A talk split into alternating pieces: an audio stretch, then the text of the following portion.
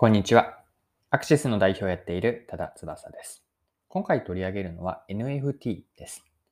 この内容からわかることは、あるスポーツの話題から取り上げていくんですが、それが西武ライオンズの栗山巧選手がにせんぼん安打を達成しました。で、安打記念、にせんぼん安打の記念グッズに、日本プロ野球界初の エヌエフティー グッズが発売されました。で、ここから本題に入っていくんですが、エヌエフティー の本質とは何かについて掘り下げていければと思っています。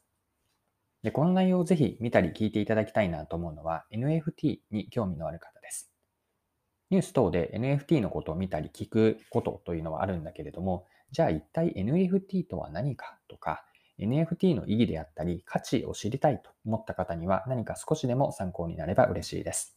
それでは最後までぜひお願いします。はい。まず最初に簡単になんですが、プロ野球の話題、嬉しい話題ですね。で、くがつよっかの試合だったんですが、楽天戦で埼玉西武ライオンズの栗山巧選手が通算にせんぼん安打を達成しました。で、これを記念するグッズが販売されて、その中には エヌエフティー、これは非代替性トークンの略で エヌエフティー なんですが、販売グッズの中に エヌエフティー 化されたものがあったんです。にせんぼん安打記念のパネルの現物と、えっと、そのデジタルデータなんです。記念パネルには偽物とか、うん、コピーをする、偽物を作ったりコピーをすることが困難な鑑定書や所有証明書付きのデジタルデータ、これを エヌエフティー を使っているんですが、そのデジタルデータと紐付けて唯一無二の価値があるというパネルであるというのをこう、うんと証明をしているんです。で、エヌエフティー の活用は日本のプロ野球界では初めてとのことなんですが、西武ライオンズは今後もファン向けのグッズ販売に エヌエフティー を活用していくようです。具体的には選手の記念品とか野球用具、または名シーン映像に エヌエフティー をつけていきます。はい。では、ここからはですね、改めてじゃあ エヌエフティー とはどういうものなのか、技術的なものというよりも エヌエフティー を活用する意味について掘り下げていければと思っています。で、ポイントは結論言っておくとふたつだと思っていて、エヌエフティー を活用する意味合いというのが、ひとつめは情報の証明、ふたつめが意味的価値の創出です。もう一度言うと、情報の証明と意味的価値の創出です。では、今のふたつ、順番にそれぞれ見ていきましょう。ひとつめの エヌエフティー を活用する意味というのは、情報の証明なんです。で、これは具体例を使って説明するといいかなと思っていて、例えばですね、えっと、今回の栗山選手のうんと記念品ではなかったんですが、例えば、えっと、にせんぼん安打を達成した時の記念ボールに当てはめて、これは架空の話ではあるんですが、記念ボールに エヌエフティー を当てはめてみるという、そんなケースからこの情報の証明を見ていきましょう。で、にせんぼん安打を達成した試合球があったとして、で、そのボールが本当に価値があるかどうかは、にせんぼん安打達成時に選手が打ったボールということが証明されていて、初めて価値があるんです。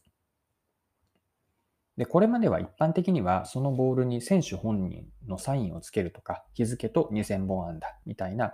こう、うんとものがあって、本物の証明がされていました。ただし、もしこのサインを他人が真似をして、忠実にサインを再現してかけてしまえば、見た目ではそのボールが本物かどうかってわからないんですよね。まあ、これはあくまで記念ボールという個別具体的な例ではあるんですが、偽物が割と簡単にできてしまうんです。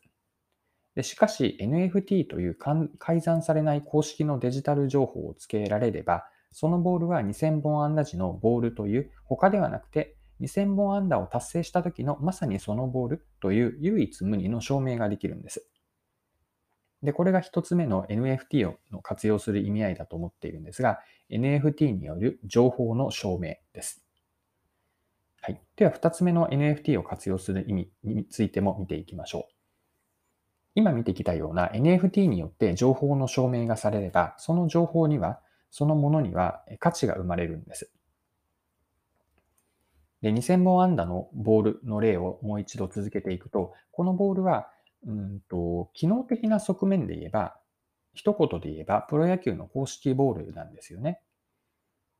で、にせんぼん安打のボールの機能的な価値だけを取り、うんと切り取って見てみると、言ってしまえば一度試合で使われているボールなので、こう中古品であって純粋な機能としては新品のボールよりも劣るわけなんです。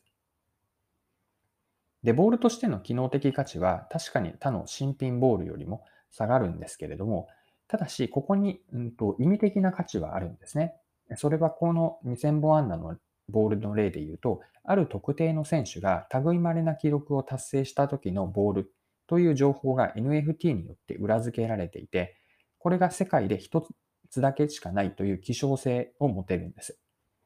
で、このように意味合いが エヌエフティー によって証明、そして可視化されて、その証明情報を魅力だと思う人には価値になります。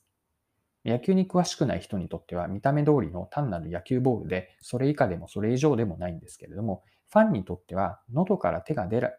喉から手が出るほど欲しいものになるわけです。で、これが一つ目と二つ目つなげて言うと、情報の証明をしたことによって エヌエフティー から意味的価値が新しく生まれている。これが エヌエフティー を活用する意味合いのふたつめ、意味的価値の創出です。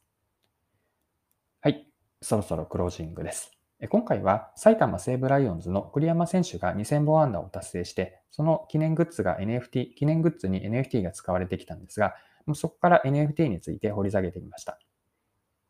最後に内容を簡単にまとめておきましょう。エヌエフティー を活用する意味というのは、今回は大きくふたつを取り上げました。ひとつめが情報の証明、ふたつめが意味的価値の創出、創出です。ひとつめの情報の証明というのは、エヌエフティー は偽造やコピーが困難で改ざんされない特徴があります。よって見た目では本物かどうかはわからず、偽物が簡単にできてしまうものでも エヌエフティー を使えば本物だという証明ができます。これがひとつめの意味の情報の証明です。ふたつめの意味は意味的価値の創出だったんですが、エヌエフティー によって情報の証明がされれば、その情報には価値が生まれるんです。